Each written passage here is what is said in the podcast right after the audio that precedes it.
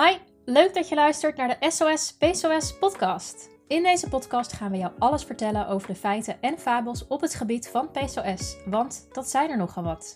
Ik ben Margot de Roon en samen met Charlotte Adema, oprichter van het wetenschappelijke PCOS-platform Lifestyle en Hormoons. Wij helpen vrouwen hun levensstijl zo aan te passen, zodat ze minder last hebben van de PCOS-gerelateerde klachten. Wij zijn diëtist en gezondheidswetenschapper en gebruiken de wetenschap om de zin van onzin te onderscheiden als het gaat om PCOS, hormonen, lichaam en gezondheid. Wij zijn super blij dat je er bent en meer wilt leren over PCOS. Daar gaan we! Hi, welkom bij deze nieuwe podcast. Mijn naam is Charlotte Adema en ik ga je vandaag meenemen in het onderwerp miskramen. Nou, een miskraam wordt ook wel een vroeg verlies van de zwangerschap genoemd. Het betekent dat de zwangerschap is gestopt. En dit gebeurt als het hartje van het kind niet meer klopt of als er geen vruchtje is ontstaan, maar alleen een vruchtzakje overblijft, dus een ja, lege vruchtzak. En het lichaam voert de zwangerschap dan af. En dan wordt het niet levensvatbare vruchtje afgestoten door de baarmoeder. Nou, de meeste miskramen vinden plaats in het eerste trimester, dus tot de twaalfde weken van de zwangerschap. En daarna wordt de kans op een miskraam veel kleiner. Maar er blijft wel altijd een risico bestaan dat op een later moment in de zwangerschap dat alsnog mis kan gaan. Nou, studies hebben aangetoond dat het hebben van PCOS het risico op een miskraam verhoogt. En er worden eigenlijk ook nog zelfs cijfers genoemd in de trant van 30 tot wel 50 procent. Dus bij vrouwen zonder PCOS is dat ongeveer 10 tot 15 procent. Dus we zien een drie keer hoger risico op het krijgen van miskramen op het moment dat je PCOS hebt. Nou, als je PCOS hebt en je zit ook in een fertiliteitstraject, IVF, ICSI of IUI, dan heb je twee keer meer kans op het krijgen van een miskraam. Er zijn nog een aantal factoren die verband houden met PCOS die het aantal miskramen kunnen verhogen. Dat zijn insulineresistentie of verhoogde insulinespiegels. En daarnaast zorgen hogere niveaus van het luteiniserend hormoon, dus het LH-hormoon, die ook weer kunnen zorgen voor een verhoogde insulinegehalte. Tevens zorgen ook nog verhoogde testosteronniveaus voor een verhoogd risico op een miskraam, evenals obesitas en genetische afwijkingen. En daarnaast ook nog factoren zoals roken, alcoholgebruik, ernstig over- of ondergewicht, een relatief hoge of lage leeftijd van de moeder, dus boven de 40 of onder de 20, en een relatief oude vader van boven de 40, lange werkdagen of nachtdiensten en stress en luchtvervuiling. Nou, sommige van deze factoren kunnen dus worden voorkomen of verminderd door verandering in leefstijl, zoals bijvoorbeeld het aanpassen van je dieet of je voedingspatroon en lichaamsbeweging, of door het gebruik van medicatie. Maar ja, in sommige gevallen spreken we dus ook gewoon van pech. Ik zal maar met de deur in huis vallen, maar ik heb zelf een miskraam gehad in januari 2023, dus dat is op dit moment nog kort geleden. En ik ga je daar vandaag meer over vertellen. Het komt omdat ik heel graag mijn verhaal wil doen, omdat ik niet de enige ben. En omdat vrouwen met PCOS daar drie keer vaker last van hebben dan vrouwen zonder PCOS. Nou, eigenlijk hoe het allemaal begon is, wij zijn naar Curaçao verhuisd, in het begin van januari. En daar zouden we drie maanden blijven voor een sabbatical van mijn man. Nou, we hadden best wel wat stress, want het huis moest opgeruimd worden en er zouden eh, vrienden van ons verblijven in de woning. Dus we hadden wat ruimte gemaakt voor hun eigen spullen, zodat zij daar prima konden verblijven. Deze spullen hebben we allemaal in de berging gezet, zodat er ruimte was voor hen om hun eigen spullen neer te kunnen zetten. Uiteindelijk zijn we dus naar Curaçao eh, vertrokken en mm, een week later begon het opeens te bloeden. En ik weet nog dat ik naar het toilet ging. En ik was op dat moment, uh, wist ik nog niet dat ik zwanger was. En ik ging naar het toilet en ik was bij het afvegen, zag ik bloed uh, bij, uh, op het wc-papiertje. En toen dacht ik nog, oh, weer een maand niet gelukt. Nou, zoals misschien mensen weten, we proberen het al best wel een tijdje. En tot nu toe zijn we nog niet ja, one of the lucky ones geweest. Nou, vervolgens, ik keek mijn man aan, want uh, die kwam uh, op dat moment net binnengelopen. En ik zei, ja, ik heb weer een bloeding gehad, dus helaas weer een menstruatie. Waarop hij zei, ja, maar dat is toch wel heel erg vroeg. Toen zei ik nog, ja, maar ja, mijn cyclus doet sowieso al heel erg gek sinds wij uh, onze dochter hebben. Die is bijna 2,5. Dus op zich vond ik het eigenlijk niet zo heel erg raar dat opeens mijn cyclus heel erg vroeg kwam. Dus mijn menstruatie. Maar goed, diezelfde middag, mijn man en ik die gingen toch uh, sporten. Ik had tampon ingedaan, want ik dacht, ja, dan zal die uh, menstruatie straks wel doorkomen. Dus ik ging sporten. Vervolgens uh, stond ik in de sportschool, kwam mijn man naar me toe gerend. Kijk eens, wat een superleuk appje. En wat bleek, mijn schoonzus was zwanger. Nou, je kan je voorstellen dat ik ochtends toen ik het bloed afveegde niet zo heel erg blij was dat ik daarna vervolgens een positieve zwangerschapstest van mijn schoonzus kreeg. Hoe blij ik eigenlijk ook voor haar was, maar hij kwam nogal hard binnen op dat moment. Vervolgens ben ik eigenlijk gewoon weer verder gegaan met het idee, ja, ik heb een menstruatie gekregen, het is weer een ronde niet gelukt, dus we move on. Maar goed, aan het eind van de dag haalde ik die tampon eruit. En die tampon, nou, er zat wel wat bloed op, maar het was niet heel veel. Toen dacht ik nog, hm, oké, nou, gebeurt ook wel vaker bij mij. Dus dan weet ik van, de, meestal dan begint het echt te bloeden midden in de nacht. Dus ik denk, hup, tampon weer in, anders zit alles onder. Niet handig. En nou, ik ben gaan slapen. De volgende ochtend haalde ik de tampon er weer uit en die tampon die was leeg.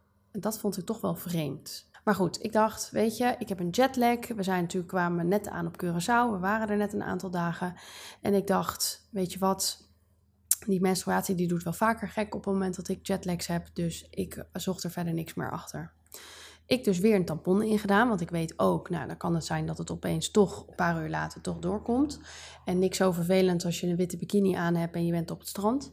Dus hup, tampon weer in en uh, ik ben gegaan. Maar tot mijn grote verbazing was ook weer de tweede dag, was die tampon helemaal leeg. Die kwam er hartstikke, nou ja, schoon. Die kwam er wit weer uit. En toen dacht ik, nou, oké, nou, het zal toch wel een beetje aan mijn cyclus liggen. Dus ik ben vervolgens gewoon verder gegaan. Maar na een dag of zes dacht ik opeens, dit is toch wel gek.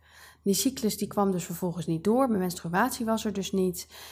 En ik vond dat toch wel een beetje gek. Dus ik heb aan mijn man gevraagd om een zwangerschapstest te gaan halen. Dus die ben ik gaan doen de volgende dag in de ochtend. Nou, die knalde eruit. Hartstikke positief. En toch voelde het niet goed. Nou, een paar uur later belde een klant van mij en die sprak ik die dag en die vertelde volgens helemaal eerste poging en jouw ze was zwanger. Nou, ik was natuurlijk hartstikke blij voor haar, want ik had zelf natuurlijk ook een knallende zwangerschapstest gehad in mijn handen in de ochtend. Dus ja, ik wilde eigenlijk stiekem haar ook vertellen dat ik zwanger was, maar omdat het toch niet helemaal goed voelde, besloot ik in dat geval toch mijn mond te houden. Maar goed, toen werd ik uiteindelijk in, aan uh, halverwege de middag werd ik gebeld door mijn buurvrouw dat er water lag in de bergingen. En dat was het moment waarop het in Nederland heel erg hard had geregend.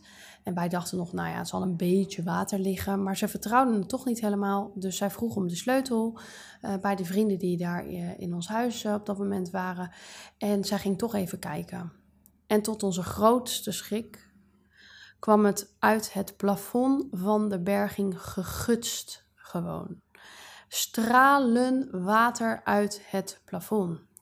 En ja, je kunt je voorstellen, daar stonden natuurlijk 30 verhuisdozen vol met kleding, jassen, leren schoenen, tassen, alles stond daar wat ik had weggehaald, zodat ruimte kon maken voor die vrienden in de woning. Nou, je kan je voorstellen wat een ellende was dit. Want niet alleen stonden daar mijn kleding en de kleding van mijn partner en van mijn dochter, maar daar stond ook onze complete voorraad receptenboeken. Nou, daar was natuurlijk helemaal niks meer van over. Kan je voorstellen, ik had net een test gedaan. Ik was eigenlijk blij en toch voelde het niet helemaal goed. En toen kwam eigenlijk mijn grootste nachtmerrie kwam uit.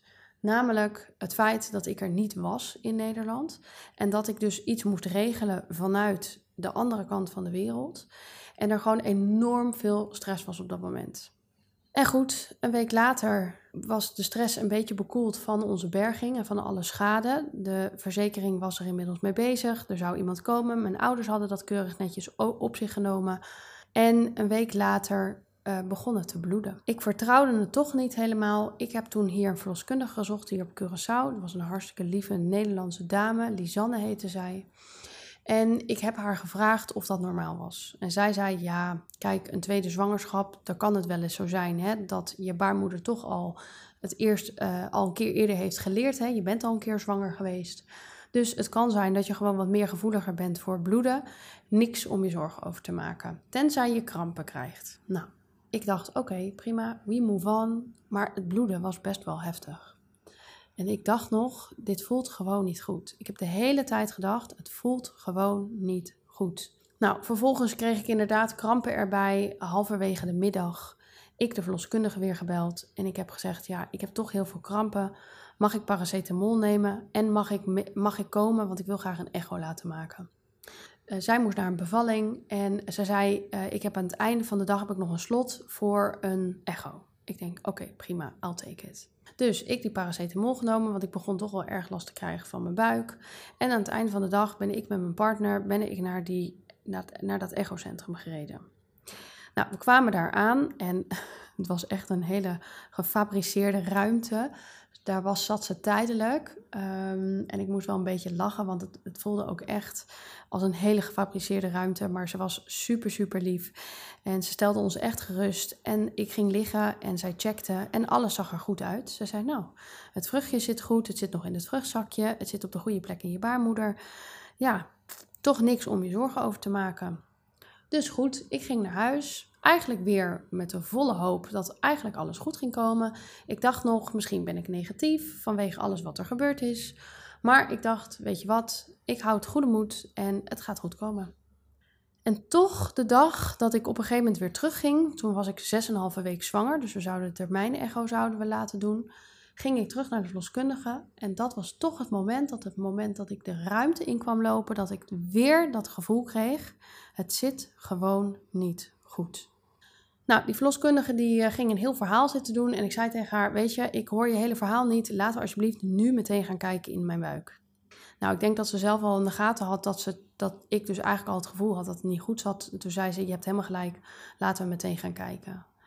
En zij zette dat echoapparaat op mijn buik. En vervolgens ging ze zoeken. Zoeken, zoeken, zoeken, zoeken. En ik had nog tegen mijn partner gezegd: Oh, misschien moet je het filmen, want dat is misschien wel leuk voor de mensen thuis met toch nog in mijn achterhoofd dat er nog een sprankje hoop zou zijn dat het toch allemaal goed was. Want ik had eigenlijk nog best wel zitten doorbloeden. Ik had geen bloedproppen gezien, nou ja, weinig. Maar ook dat was volgens de verloskundige toch nog best wel normaal. Dus het was allemaal niet heel grote bloedproppen. Dus nee, het was allemaal nog binnen het normale. Dus vervolgens, zij was aan het zoeken in mijn buik en aan het zoeken en aan het zoeken en er was niks te zien. Vervolgens zei ze: Ja, ik heb eigenlijk, uh, ik weet niet zo goed hoe ik het moet vermelden, maar ik denk dat je toch een miskraam hebt gehad, want ik zie helemaal niks meer. Het eerste wat ik tegen haar zei: Oké, prima. Kun je even kijken of mijn, uh, mijn baarmoeder al uh, baarmoederslijmvlies aan het opbouwen is? En oh ja, kun je dan ook even nog bij de eierstokken bekijken? En oh ja, kun je dan ook nog even bekijken of er misschien al follikels aan het groeien zijn? Nou, ik denk dat de verloskundige zelf helemaal flabbergasted was dat ik zo reageerde. Maar ergens had ik in mijn hoofd, had ik het dus ja, toch al een soort van afgeschreven. Ik weet niet waarom, maar het voelde gewoon die hele zwangerschap. Ook al heeft hij maar heel kort geduurd, uiteindelijk minder dan vijf weken. Dus ik ben daar drie weken bewust van geweest. Voelde het gewoon niet goed. En ik durfde het daarom dus ook aan niemand te vertellen. Mijn moeder die wist het. En die had ik het verteld en die was heel blij voor me. En ehm, ik had mijn vader had ik gebeld. Maar goed, anyhow. Uh, Alexander's familie, dus dat is de familie van mijn partner. Nou, die gingen helemaal ecstatic natuurlijk. Want ja, hoe leuk was het? Ik was tegelijkertijd zwanger met mijn schoonzus. Er zat maar vijf dagen tussen, dus hoe leuk was dat? En ja, ik vroeg dus meteen aan haar, kun je even alles checken? En het eerste wat zij zei is: Ja, ik zie dat je al baarmoederslijmvlies aan het opbouwen bent. Ik kan ook al zien dat jouw eierstokken weer aan, uh, aan de gang zijn. En toen zei ze: Ja, ik kan ook alweer zien dat er inderdaad weer een dominante follikel aanwezig is. Dus je bent weer richting je ovulatie op dit moment aan het gaan. Nou, ik weet eigenlijk dat die verloskundige nog naar me zat te kijken en die zei nog tegen mij: Volgens mij komt het nog niet helemaal binnen. Toen zei ik nog tegen haar: Ja, nou ja, weet je, uh, het maakt ook al niet meer uit. Uh, het is toch al geweest. Dus laten we alsjeblieft uh, in de toekomst gaan kijken. En kun je dan ook even zien hoe groot dan die follikel is? Dan weet ik wanneer ik ongeveer ovuleer. Nou, zo gezegd, zo gedaan. Ik ben naar huis gegaan. Ik ben vervolgens ovulatietesten gaan kopen bij de drogist hier. En ik ben verder gegaan. Ik weet dat ik Margot daarna nog heb gebeld om te zeggen dat ik dus een miskraam had gehad. En ik heb ook uiteraard mijn ouders gebeld.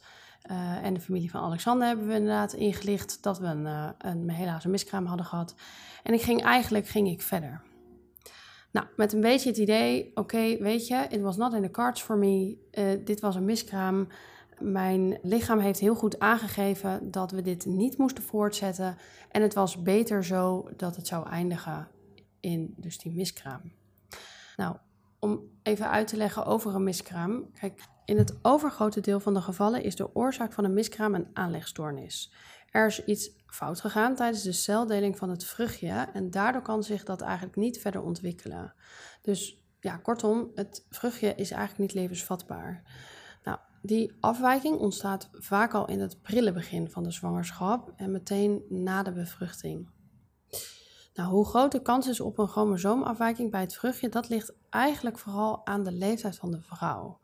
Dus bijvoorbeeld naarmate je ouder wordt, neemt de kwaliteit van je eicellen af. En uit onderzoek blijkt dan ook dat het aantal chromosoomafwijkingen in oudere eicellen gaat toenemen, vooral vanaf de leeftijd van 35 jaar. Daardoor neemt dus bijvoorbeeld ook de kans op het krijgen van een kind met een aangeboren afwijking, zoals het syndroom van Down, ook toe als je dus ouder wordt. Maar ook de kans op het krijgen van een vruchtje dat zich niet goed kan delen of een niet levensvatbare afwijking heeft, neemt ook toe. En daarmee dus ook de kans op een miskraam. Hoe vroeger de miskraam, hoe groter dus de kans is dat er iets mis is met het vruchtje. Nou, hoewel miskramen zo vaak voorkomen, namelijk wereldwijd ongeveer 23 miljoen keer per jaar en waarschijnlijk in Nederland ongeveer 20.000 keer per jaar, schatten onderzoekers dat eigenlijk maar heel erg weinig vrouwen na zo'n heftige gebeurtenis eigenlijk maar heel erg weinig vrouwen steun krijgen. En ze verwerken dat verlies dan ook vaak in stilte en soms ook met onterechte zelfverwijten.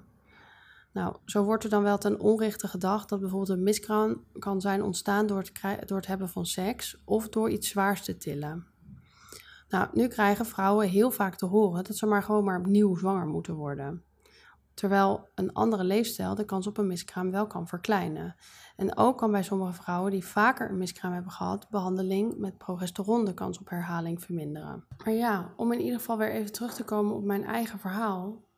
Kijk, op het moment dat mijn lijf eigenlijk dus aangeeft: dit is niet een goed idee. Want er is misschien een afwijking gevonden in een chromosoom. En eigenlijk ben ik op dat moment heel erg trots geweest, misschien wel, dat mijn lijf zegt: Nou, weet je, Char, we gaan dit gewoon niet doen. Laten we dit afkappen. Dit is geen goede fundering om op door te groeien. Laten we dit niet doen. Laten we dit alsjeblieft staken. En ik ben dan misschien eigenlijk wel heel erg trots op mijn lijf, die dan eigenlijk zegt: Weet je, dit is niet een goed idee. Maar goed, dat klinkt altijd makkelijker gezegd dan gedaan. En om heel eerlijk te zijn, ging daar eigenlijk best wel heel goed mee om. Totdat ik een week later een massage ging doen. En ik weet nog dat we op het strand waren samen met mijn man en mijn dochter.